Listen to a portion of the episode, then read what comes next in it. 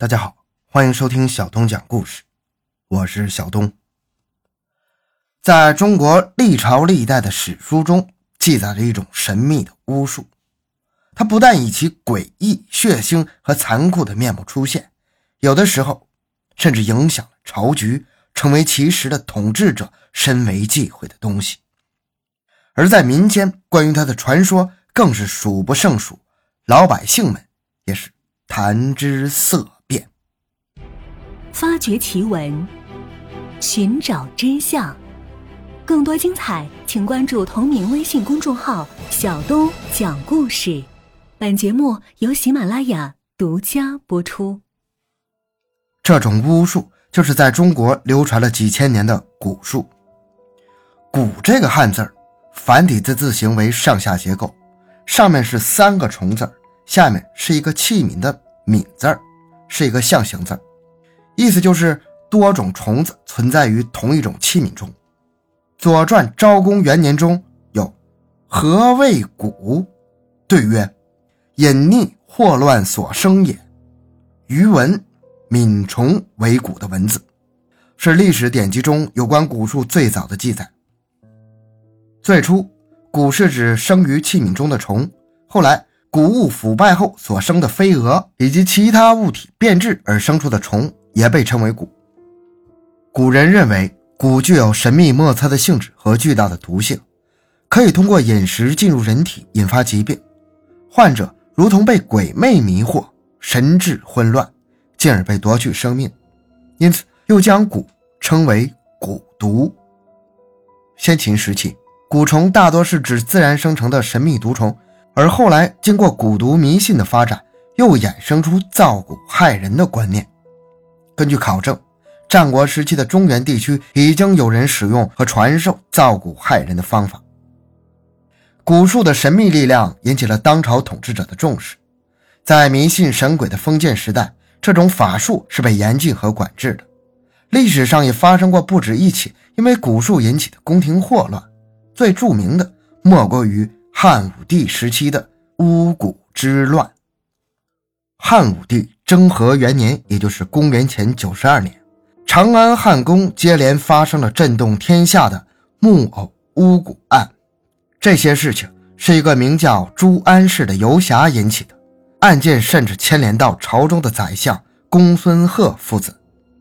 公孙贺当时在朝为相，很得武帝的信任，他的儿子公孙敬升也官至太仆，父子二人权倾朝野。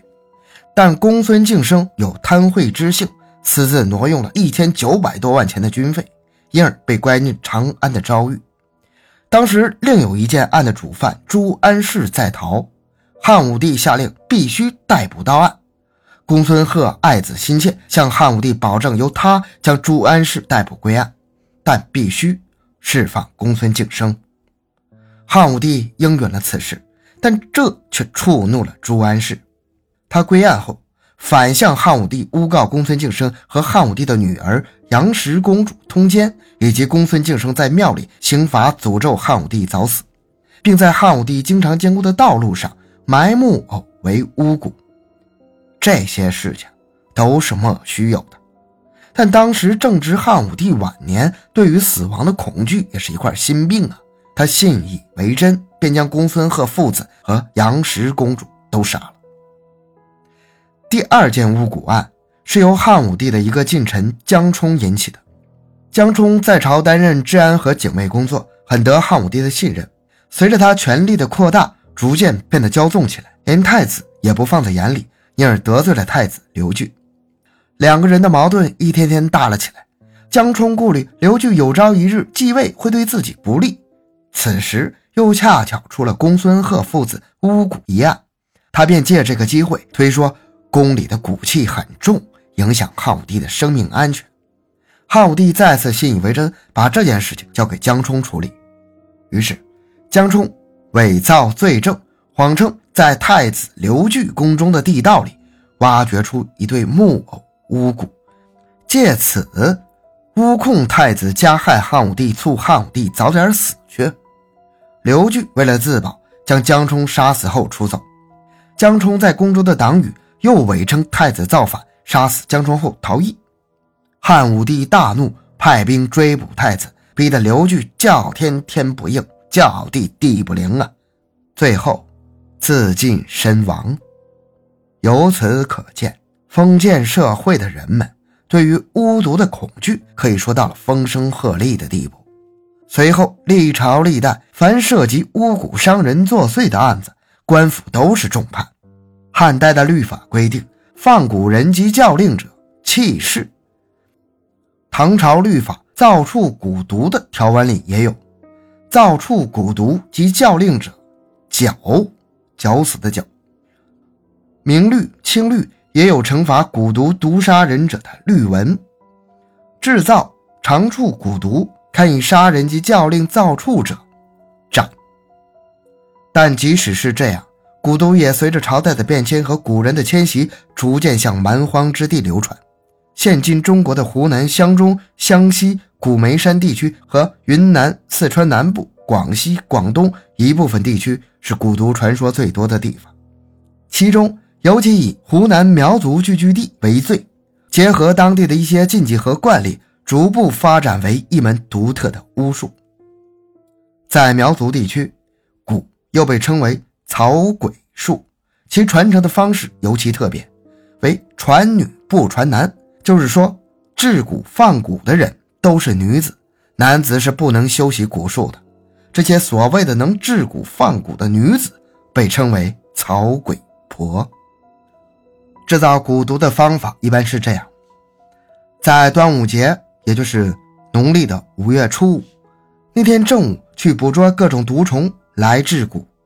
因为此时正值盛夏，日照时间长，降水丰富，天地间就像一个大蒸笼，虫蛇、毒物之类的东西能迅速繁殖长大，含有的毒素也最多最低。待各种毒虫都捉到以后，将它们密闭于容器中，外面一边念古咒，一边将容器封闭，时间一般为四十九日。蛊虫们在这个密闭的房间里会自相蚕食，各种毒素互相流通。免疫力强的毒虫吸收了别的毒虫的毒素，战胜其他毒虫活下来。到最后，它身上还有了其他死去的毒虫的毒素，其毒性也就最大。到了开封的时候，打开容器之后，仅剩下的毒虫是什么？那这一次的蛊就是什么蛊？比如剩下一条蛇，那这就是蛇蛊。剩下蜈蚣，那就是蜈蚣蛊。随后将蛊虫用火烘焙干，磨成粉，蛊毒就制作完毕了。蛊女们一般随身携带这样的粉末，将之藏于指甲里。如遇到需要下蛊害人的时候，只需指尖轻轻一弹，蛊毒就不知不觉地进入到被下蛊者的皮肤或者饭菜、酒水中。自古以来，蛊还有另外一种说法，被认为是。能飞游、变幻、发光，像鬼怪一样来去无踪的神秘之物。造蛊者可用法术遥控蛊虫，给施术对象带来各种疾病，甚至将其害死。蛊毒的种类也更加千奇百怪，除了一些常见的毒虫，甚至一些没有生命的东西也可以用来蛊害人。在流传的蛊术中有多种多样的蛊，让人眼花缭乱。比如颠蛊。传说多是壮族所为，把蛇埋于土中取菌以害人。干蛊又叫放干，取蜈蚣和小蛇、蚂蚁、蝉、蚯蚓、头发等研磨成粉，置于房内或箱内所刻的五瘟神神像前，供奉九支，变成毒药。泥鳅蛊用竹叶和蛊虫放水中浸汁，即变为有毒的泥鳅。石头蛊。用石头施以蛊药而成，灭片蛊将竹片施以蛊药后变成金蚕蛊。据说这种蛊不畏火枪，最难除灭，而且金蚕蛊还能以金银等物价值别人，而这些蛊也自有害人的方法。金蚕蛊能使人中毒、胸腹绞痛、肿胀如瓮，七日流血而死。